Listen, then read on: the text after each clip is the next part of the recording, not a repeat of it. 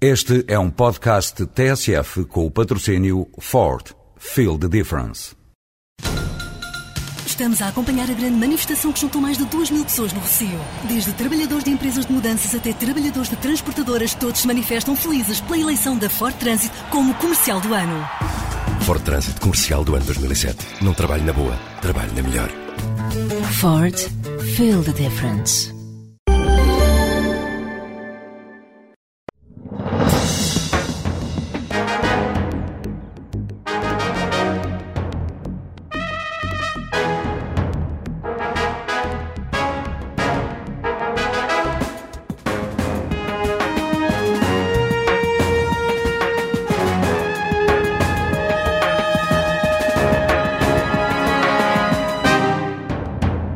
Bom dia, Sr. Ministro. Agradeço ter aceito o convite da TSF e do Diário de Notícias para estar hoje presente neste Palavra de Honra. Sr. Ministro, quando chegarmos ao final deste ano de 2007, os utentes do Serviço Nacional de Saúde vão estar a pagar mais ou menos pelos serviços que lhes são prestados? Eu acho que, em princípio, não vão pagar nem mais nem menos, vão pagar o mesmo, mas menos do que pagaram em, no ano passado, em, por exemplo, em matéria de medicamentos e um pouquinho mais no que se respeita a taxas moderadoras. Um pouquinho mais, muito pouco. E quanto, quanto mais é que, é Bom, que será aquilo isso? que, se quisermos fazer os números macro, as taxas moderadoras serão, terão uma incidência de 9 milhões de euros. Os medicamentos terão uma incidência negativa, portanto, um benefício para os utentes de 13 milhões. E eh, o, di- o diploma que foi hoje aprovado em Conselho de Ministros dá-lhes mais 23 milhões. Permite-nos fazer baixar o preço dos medicamentos num valor de, que, para 12 meses corresponde a 23,3 milhões de euros. Eh, Como é, que, com- como é que se explica esta equação da redução do preço dos medicamentos para os utentes? Há várias reduções. Há, em primeiro lugar, há a redução que vem no Orçamento do Estado e que tem a ver com a, a redução de 6 pontos percentuais, que é, hum, é, de certa forma, redu- reduzida na margem de comparticipação de menos 1 ponto percentual dos medicamentos comparticipados a 70%, que passam para 69%, e dos comparticipados a 40 e de 25 que eh, têm uma, uma redução pontual maior, mas que são muito menos os medicamentos que se encontram nessa circunstância.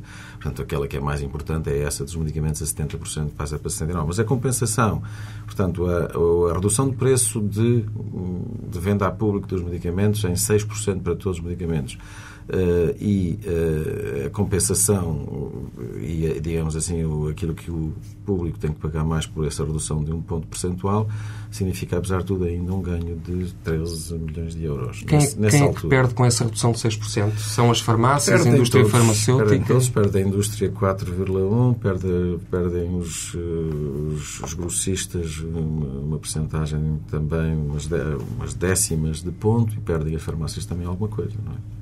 Então, Todos perdem exatamente como perderam no ano anterior. Ganha o 2006. utente.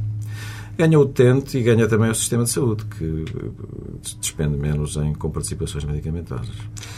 E os utentes, eh, quando chegarmos ao final do ano, na sua opinião, terão melhores eh, ou piores serviços? Eu acho que os utentes vão ter ganhos nítidos, muito bons, de, de cuidados de saúde nas unidades de saúde familiares e nos cuidados continuados a idosos. Os cuidados continuados a idosos vão ser, eh, vão tapar uma brecha eh, muito grave no nosso sistema de saúde. Nós não temos praticamente nada à saída do internamento de uma situação de um idoso ou uma pessoa com alta dependência que vai, ao hospital. Não temos onde colocar as pessoas. E o que nós estamos a tratar é eh, encontrar essas localizações. Nós já temos mil e tantos lugares eh, contratualizados, mil e tantos lugares. Vamos ter, naturalmente, vamos atingir no fim dos dois próximos anos 22 ou 25%. Dirá, é muito pouco. eh, 22 ou 25% do, da nossa da meta, digamos, normativa, comparativa com os países mais desenvolvidos. Quantas pessoas é que estão nessa circunstância? Ah, o senhor tem milhões de. tem eh, as pessoas que precisam de Cuidados continuados. cuidados continuados, é impossível fazer uma estimativa porque eles abrangem não apenas aqueles que têm mais de, que são idosos, como aqueles que, não sendo idosos, estão em situação de dependência. Pode haver pessoas em situação de dependência que não sejam idosos, não é? que sejam jovens em situação de dependência ou pessoas que tiveram um acidente grave, estão tetraplégicos ou o que quer que seja. E, portanto, é também para essas pessoas que este sistema existe. As unidades de saúde familiares, essa, isso é um ganho absolutamente notável. Nós, por cada 100 unidades de saúde familiares que consigamos abrir, nós temos 120 a 150 mil pacientes, utentes que não tinham médico de família que passam a tê-lo. Quantos, quantos portugueses há hoje sem médico de família? Olha, eh, é muito. Não lhe posso dar uma, um número absoluto rigorosamente preciso. Nós estimamos que entre 600 e 700 mil med... utentes portugueses não tenham médico de família. E porque, eu explico-lhe porquê. Porque há, temos 10 milhões e pouco de habitantes, mas temos os inscritos nos médicos de família são 12 milhões, portanto, porque o sistema não conseguiu até agora ser montado em termos informáticos de tal forma que expurgasse, que expurgasse todos aqueles que já não, que não utilizam ou que não precisam, o que quer que seja.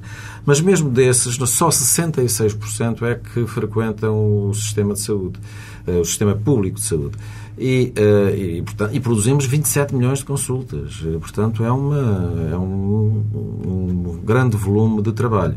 Ora, uh, o que nós estimamos que haja entre 600 mil a 750 mil, sobretudo sem médico de família, sobretudo localizado nas grandes áreas urbanas. Mas, ao mesmo tempo, se me perguntar se temos médicos, Mas se nos faltam médicos Qual é a razão? Há falta de médicos? A razão são, são, são razões Os acumuladas. utentes não procuram... Não, não, são razões acumuladas. Olha, primeiro...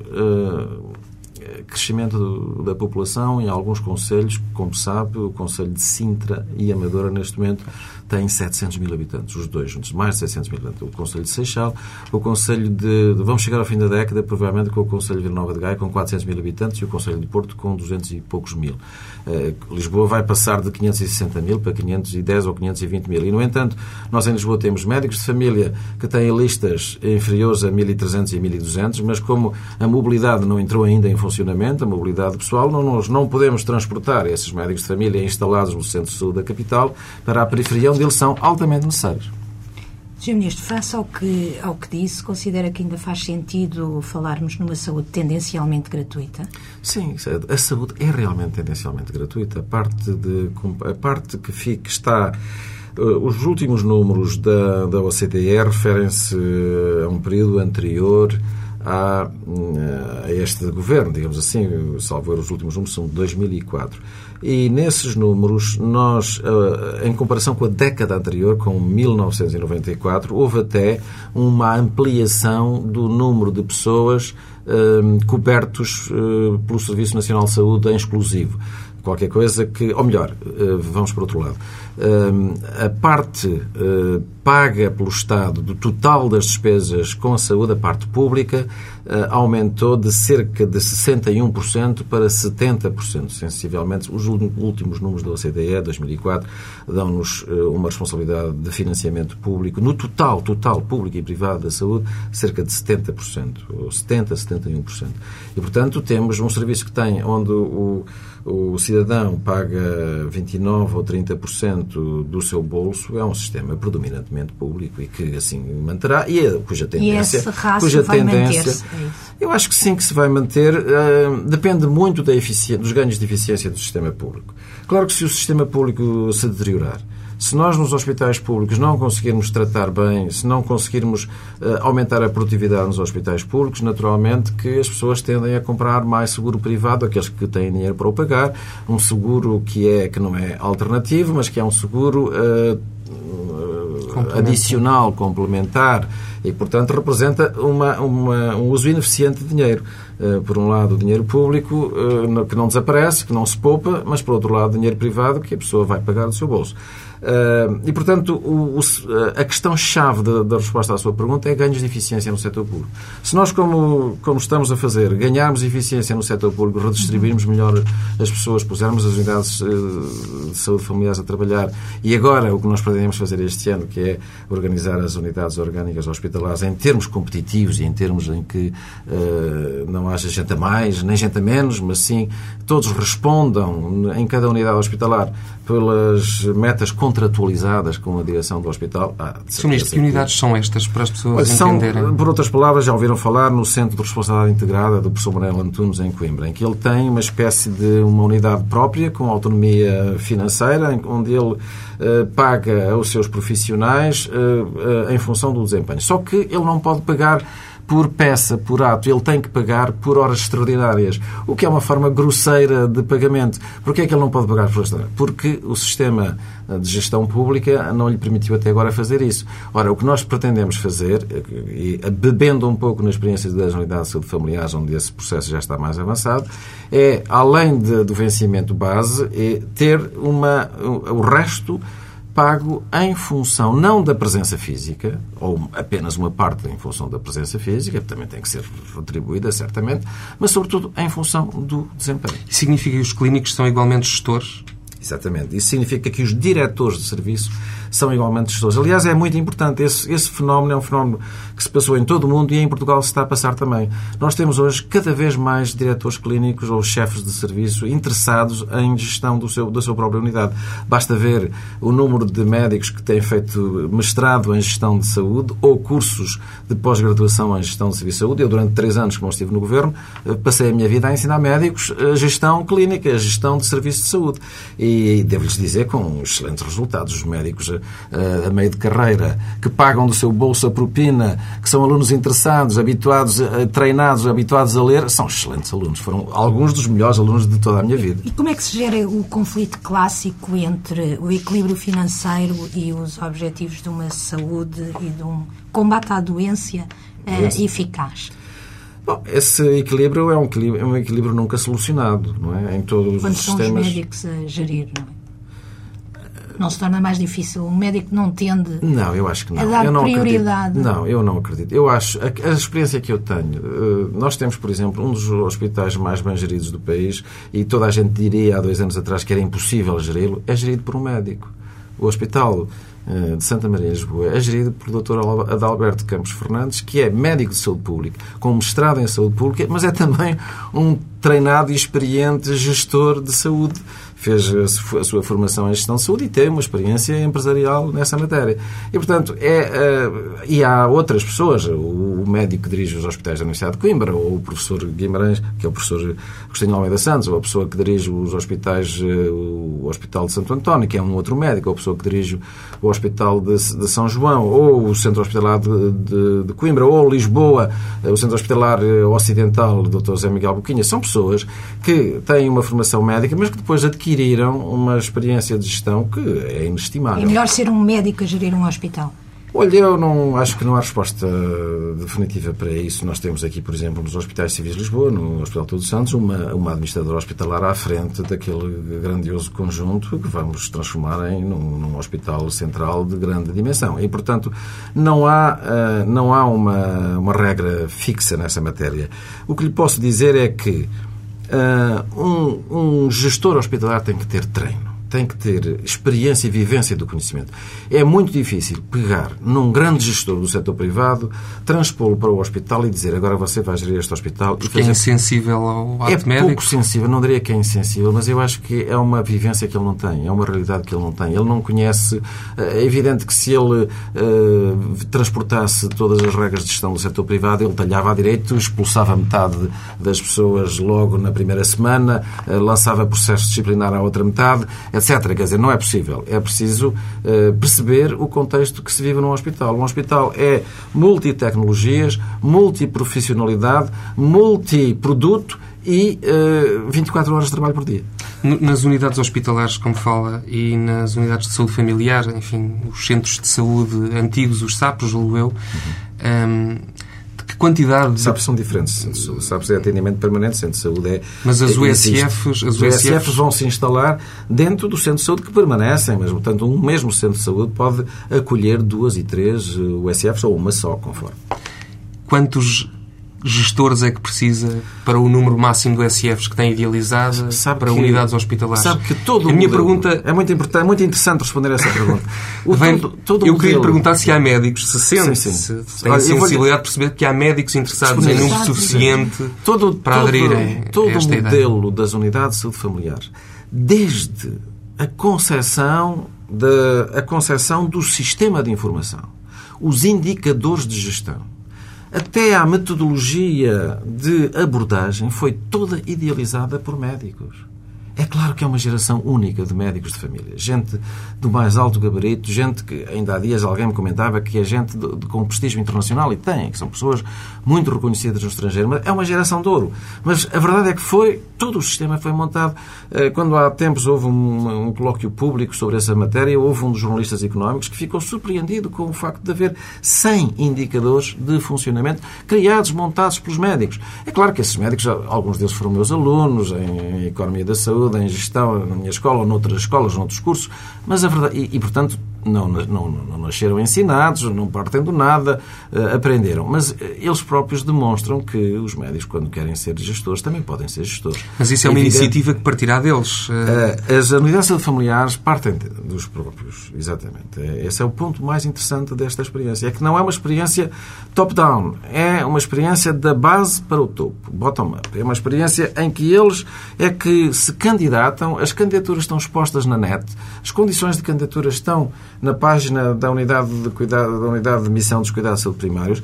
Eles verificam se têm condições para acorrer à candidatura, juntam-se, agregam-se 4, 6, 8, 9, candidatam-se, preenchem os impressos por computador e depois aguardam que a comissão de escolha, que existe uma em cada comissão de seleção, que existe uma em cada eh, uma das regiões do país, que os vá visitar. E vão-nos visitar, ou chamam-nos, entrevistam-nos e veem se eles têm condições. E ao fim de certo tempo, eh, após essa avaliação.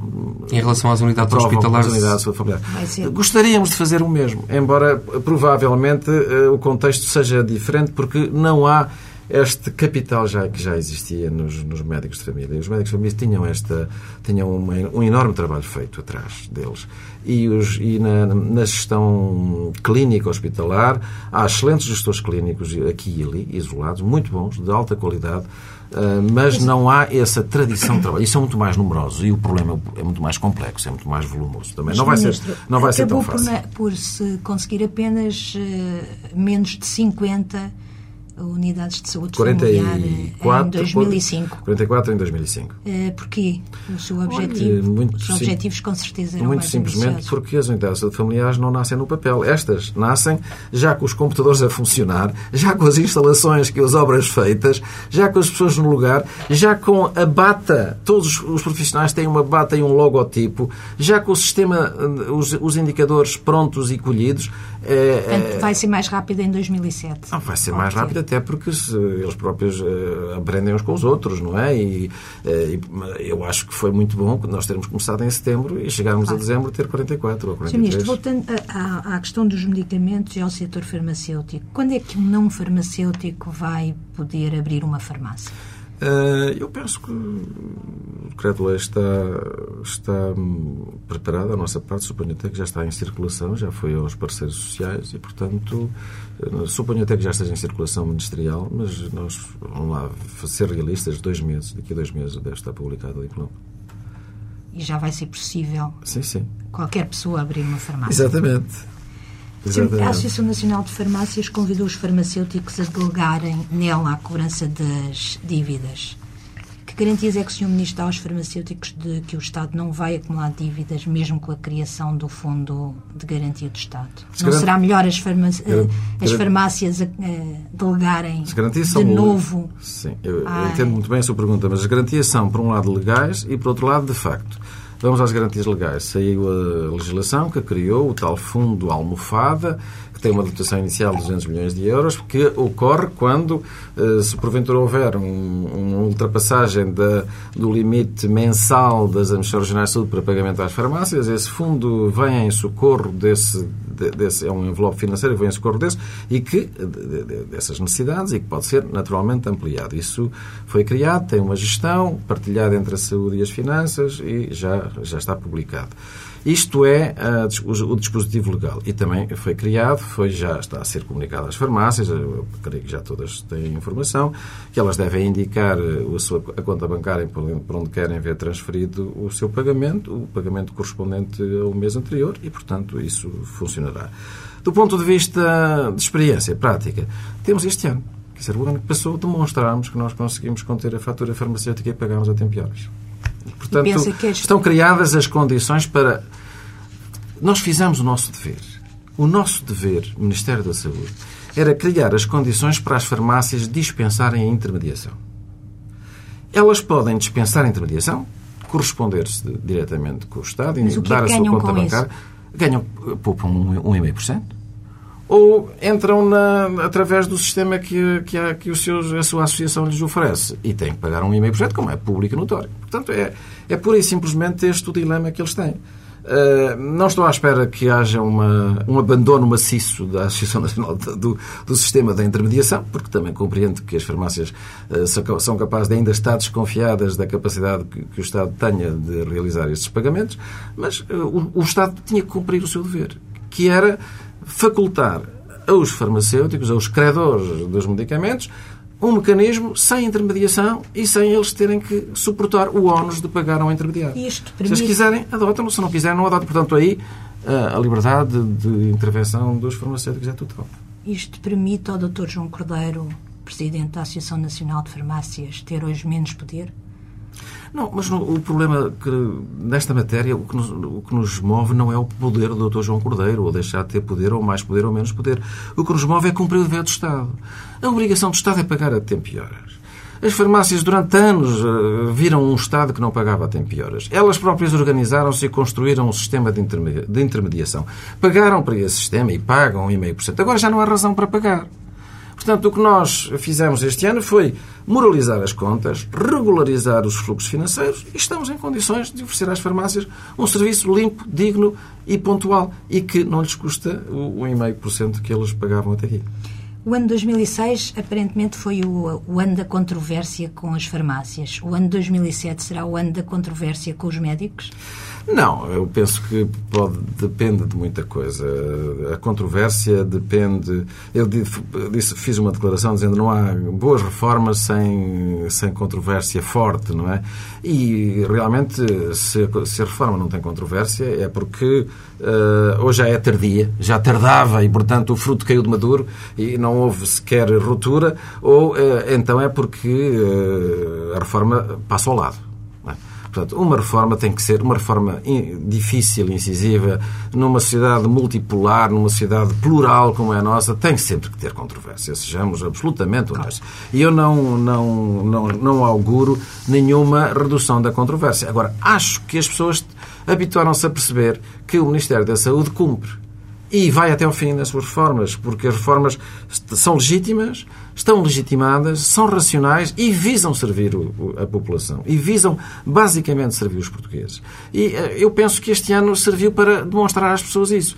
As maternidades. As maternidades dizem aqui tem o rei que não, não podemos nascer na nossa terra, etc, etc. Bom, havia um enorme capital de conhecimentos acumulados de, de, ilustres médicos e comissões nacionais há mais de 20 anos, dizendo que não tinha sentido ter pequenos locais de partos onde não havia condições, etc. etc. Foi muito difícil convencer as pessoas. Em alguns casos nunca foram convencidos, houve quase uma rebelião pública, alguns municípios aproveitaram naturalmente para um, uma campanha política, eram da oposição, etc. O que é que resultou disso tudo? Resultou que a operação fez-se fez com ganhos para toda a gente fez-se com ganho, sobretudo, para as mulheres. Os primeiros registros de avaliação em Santo Tirso e Barcelos dão conta da melhoria dessas condições. Os registros mais recentes agora... Mas que melhoria de condições olha, são essas? Olha, hum, até aí não, não havia epidural, anestesia epidural para toda a gente eh, no sítio do parto. Passou a haver, havia só para um turno de 8 horas, passou a haver para todas as grávidas de Barcelos, no caso, por exemplo, de Barcelos, passaram a ter todas acesso à, à epidural. Não havia preparação psicoprofilática no centro de saúde de, da zona, porque não havia Hum, condições de tempo, nem de, quer dizer, os médicos estavam ocupados 24 horas ali de serviço de plantão à espera que chegassem as grávidas e as grávidas eram 600 ou 600 e tal e, portanto, eh, poucas grávidas à noite, mais grávidas durante o dia e, e, e portanto, era um serviço responsivo e que não antecipava os problemas. Uh, terceira, terceiro ganho as, hum, as obstetras e ginecologistas que, que, trabalhavam lá, os e as, que eram pessoas, e são pessoas altamente competentes, não tinham tempo para fazer eh, ginecologia. Para fazer intervenções ginecológicas. Faziam obstetrícia, mas não faziam, faziam pouco ginecologia. Hoje há consultas de ginecologia nesses sítios. Portanto, como vê, ainda quer um outro indicador, até baixou o número de recursos, o recurso ao setor privado nas, nas, nas clínicas privadas da região. Até isso aconteceu.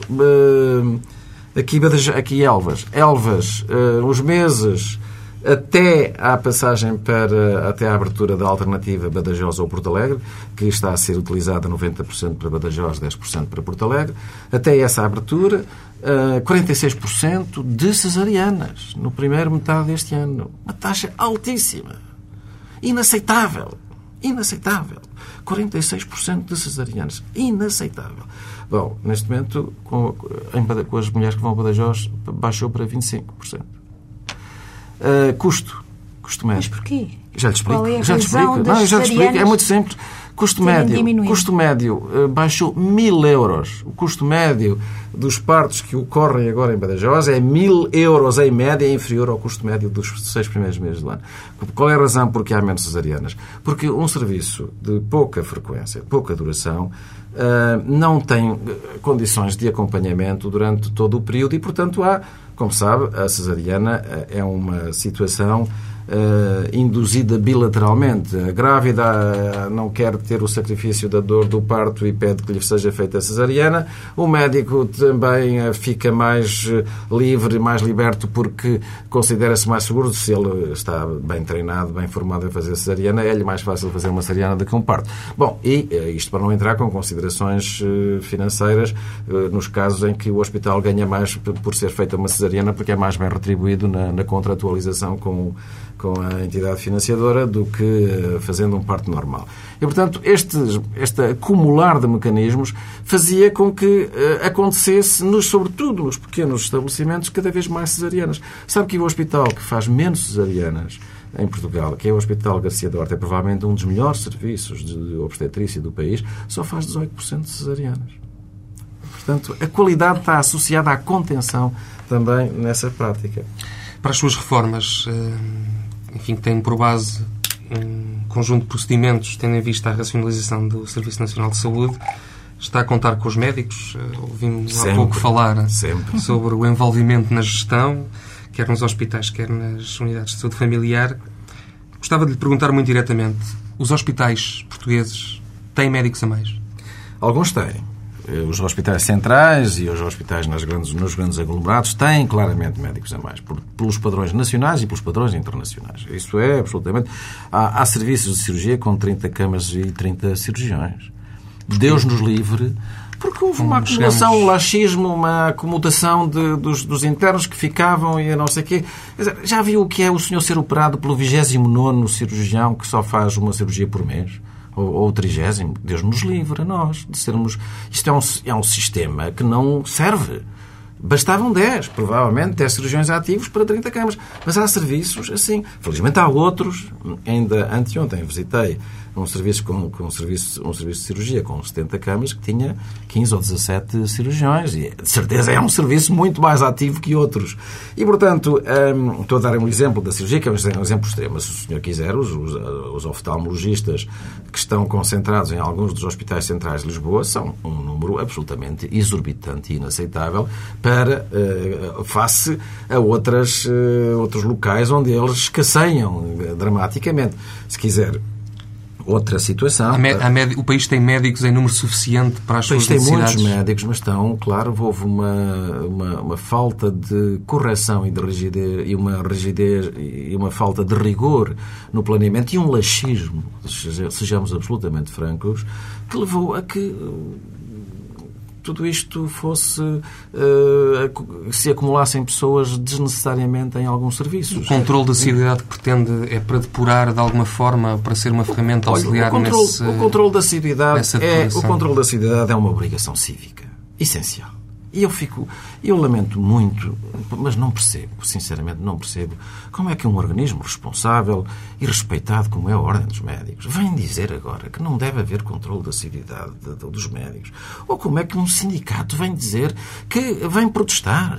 Quer dizer, o, o controle da assiduidade é a melhor forma, é a forma mais justa de ser organizado o trabalho interno dos médicos, de permitir ao diretor do serviço organizar bem o trabalho dos seus profissionais, dos profissionais dos recursos que o Estado lhe entrega.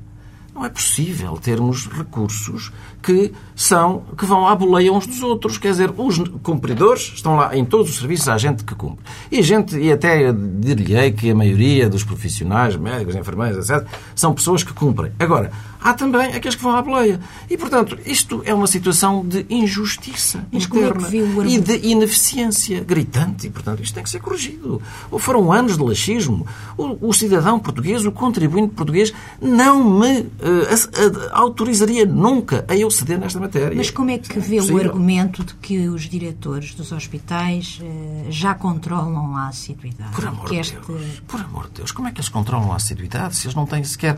Se o livro de ponto não é tratado, não existe, não, ou existe e, assina-se não se sabe quando, controlam a assiduidade como? Porque tem gente a mais.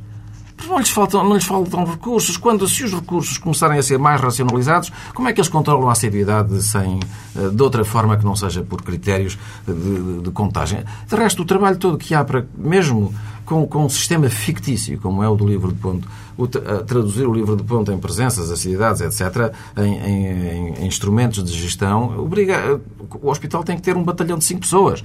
Estes métodos agora, modernos, biométricos, estão ligados a um computador que faz esse tratamento automático. As horas extraordinárias, repare bem, Sabe quanto é que o país gasta em horas extraordinárias? Praticamente 95% do pessoal médico. 300 milhões de euros. A senhora dirá, e os senhores dirão, que uh, horas que os médicos são mal pagos, e é verdade, são mal pagos no seu ordenado base, mas com as horas extraordinárias e com tudo, com todas as outras alcavalas, até acabam por ser bem pagos, e certamente muito bem pagos naqueles que não cumprem uh, o horário, até serão regiamente pagos. Não, não são muitos, felizmente. São, já já o acusaram alguns. de utilizar, eh, enfim, o controle da civilidade como uma ferramenta para, enfim depurar, separar o excesso de médicos que existem, nomeadamente nos hospitais? Olha, Como é que não, fui eu, não fui eu que criei este problema. Este problema foi-me criado na semana passada. Foi-me criado na sexta-feira por uh, os diretores de serviço de um hospital que assinaram uma declaração a dizer que não aceitavam o relógio de ponto e que se demitiam. Eles criaram um facto consumado, um facto político. E eu tive que lhes perguntar porquê. E quando lá fui, há dois dias, perguntar-lhes porquê, tive respostas tão, tão, tão eh, digamos, inacreditáveis como esta. É que nós estamos a operar, temos que vir cá abaixo, eh, pôr o dedo no ponto para depois voltar para cima quando chegar a hora. Ou se estamos a meio da consulta externa, temos que interromper a consulta. Isto é inaceitável, é completamente impossível que, que o sistema obrigasse a esta rigidez. O sistema tem mecanismos de compensação ou cada oito dias, ou cada semana, ou cada duas semanas, ou cada quatro semanas, ou cada oito semanas.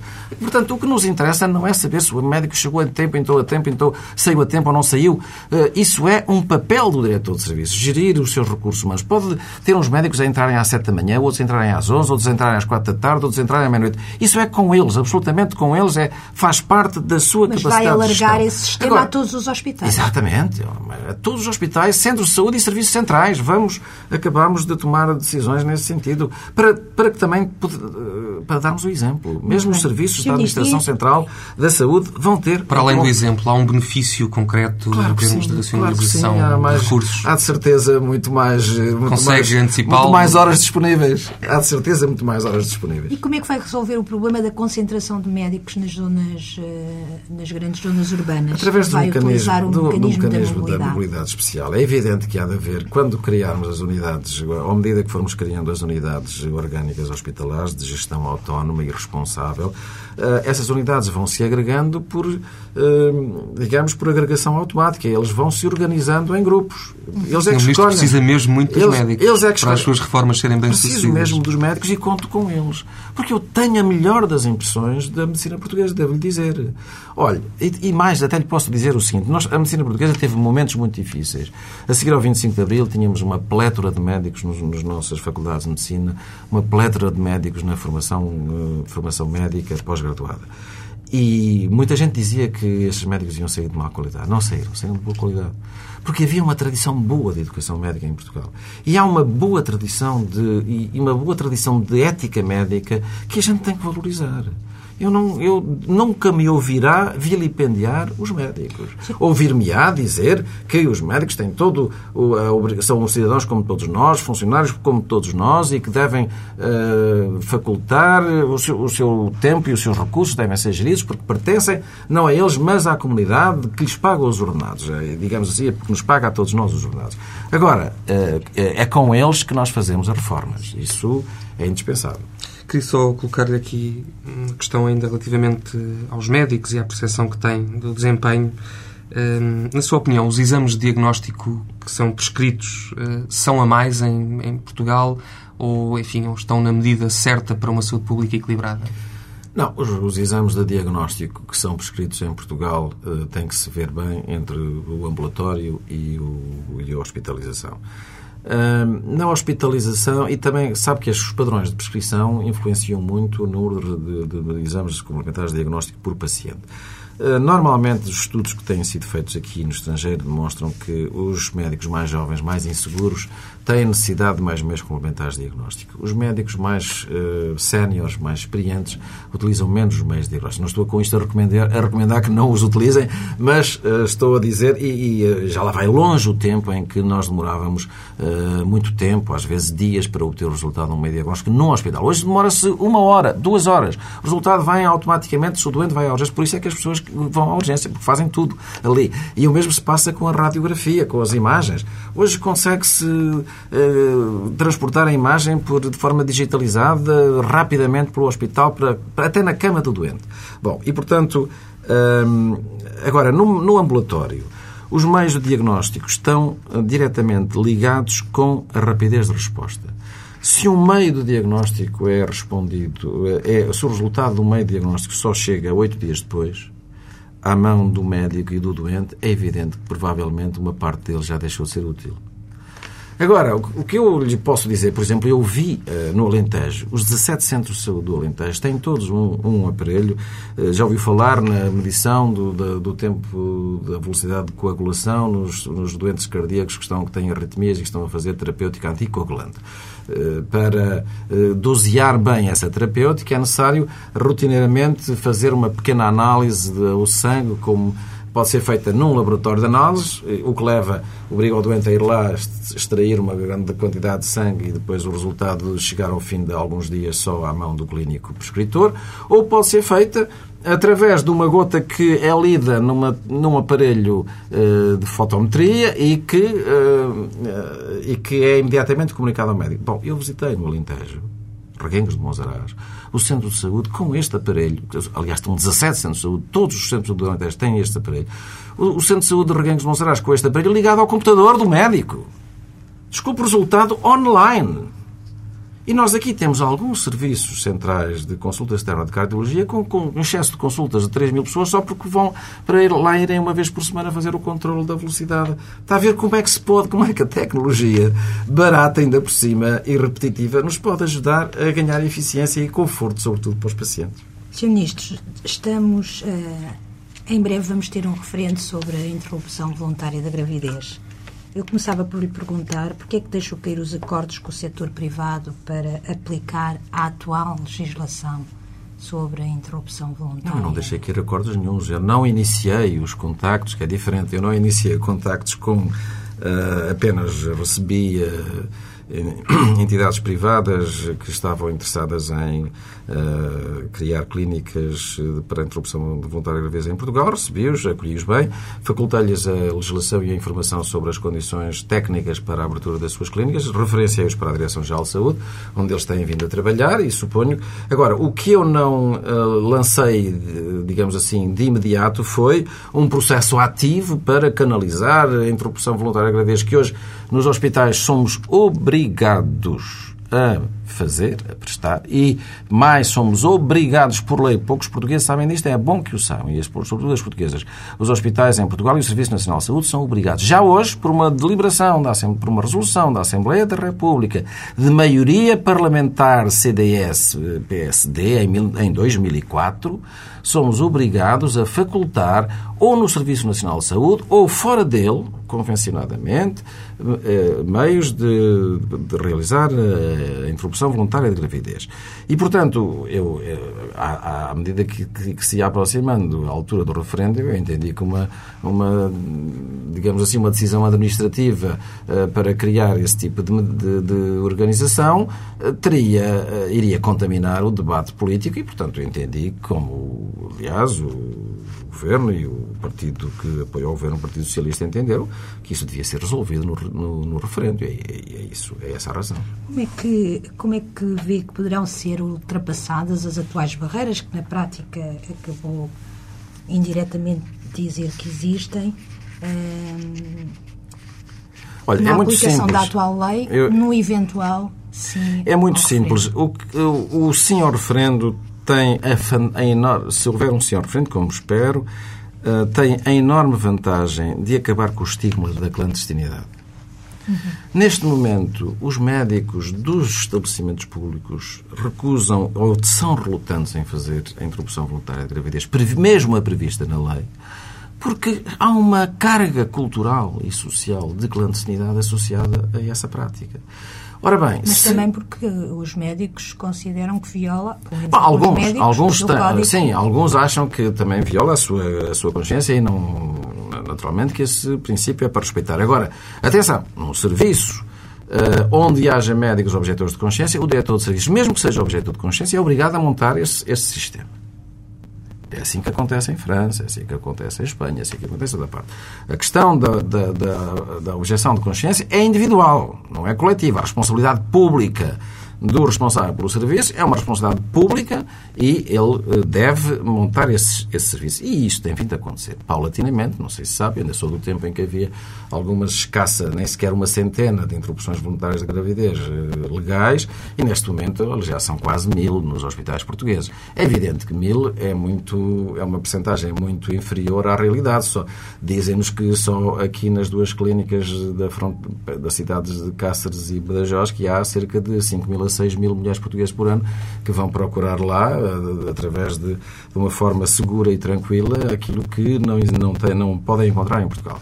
Ou, ou, então encontram só com preços muito caros, ou encontram em vão de escada e com uma qualidade desgraçada. E agora imagine, isso são as mulheres que se podem deslocar a Badajoz. Agora imagine as pobres mulheres que, eh, marcadas pelo, pelo pelo infortúnio e pela desigualdade social não, nem, e pela desigualdade de cultura de informação, nem sequer têm acesso a essa possibilidade. E, portanto, aí eh, é, é para isso que o referendo é importante, para acabar com o estigma da clandestinidade e para ampliar a igualdade do acesso. Mas Isso é como é, é que consegue combater a barreira que ainda existe hoje, não é? Como é que os hospitais públicos têm condições para cumprir um eventual... Não é necessário, repare, não é há um ponto importante, os hospitais públicos, como aconteceu exatamente o mesmo em França e em Espanha, os hospitais públicos eh, vão, ter, vão manter alguma relutância em ter, eh, em fazer nas suas eh, instalações normais, em fazer a interrupção voluntária de gravidez, até porque uh, quando ela vier a ser praticada em, em, grandes quantidades, isso acaba por ter uma procura, por ser uma procura,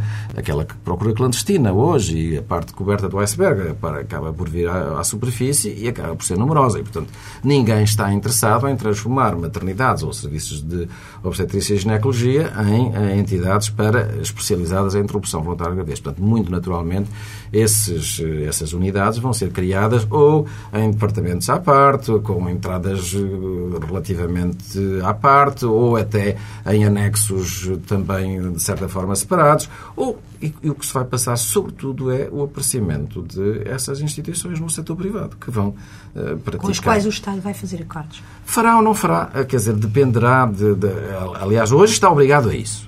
Não sei se, se tem bem a noção disso. Hoje há uma resolução da Assembleia da República, repito, maioria parlamentar conservadora, CDS e PSD, que obriga o Estado a fazer isso. Não é cumprida. Mas hoje há essa resolução que obriga o Estado a fazer isso.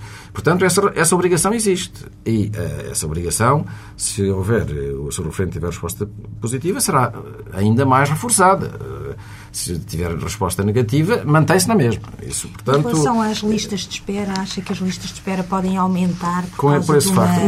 Não, não. Da interrupção? Não, de maneira nenhuma. São, vão ser, Vão ser, vão ser serviços autónomos, não contaminados, separados, provavelmente com pessoas uh, que até olha, o que vai acontecer, se nós quisermos fazer futurologia, o que se vai passar é como em Espanha, que a maior parte dessa, das interrupções voluntárias da gravidez por uh, razão física e psíquica da mãe uh, são feitas no setor privado.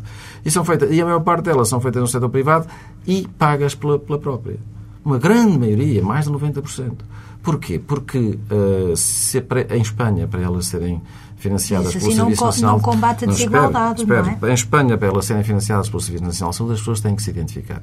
E uma pessoa que tem que fazer o trade-off, a escolha entre pagar Uh, e uh, identificar-se ou não se identificar, pagar sem se identificar ou uh, ter que se identificar e nessa altura recorrer ao apoio público. Vai haver... Portanto, não, eu não tenho, não, não, não antevejo nenhum drama, nem nenhuma lista, aumento de listas de espera, nem nenhuma responsabilidade financeira acrescida, excepcional, que o Serviço Nacional de Saúde não possa computar, nem nenhuma injustiça relativa. Pelo contrário, antevejo sim uma, uma moralização da, da clandestinidade, antevejo sim uma, um recurso mais fácil a, a, todas as mulheres que hoje não têm condições para e que se, que se encontram em necessidade de o fazer. Mas vai haver ou não um maior número de interrupções voluntárias da gravidez? Não.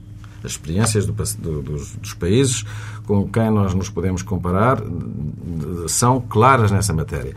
A interrupção voluntária da gravidez não é um método de planeamento familiar.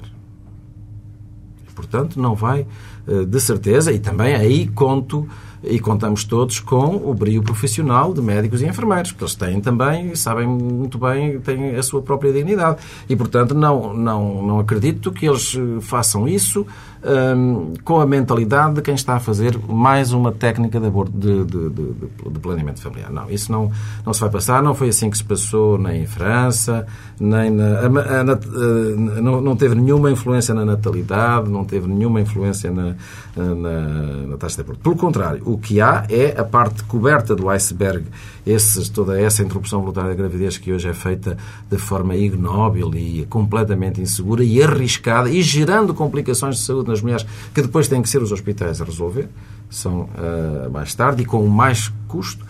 Uh, será essa parte coberta do iceberg que irá ser, digamos assim, solucionada. O Sr. Ministro vai participar ativamente na campanha? Como cidadão, sim, certamente.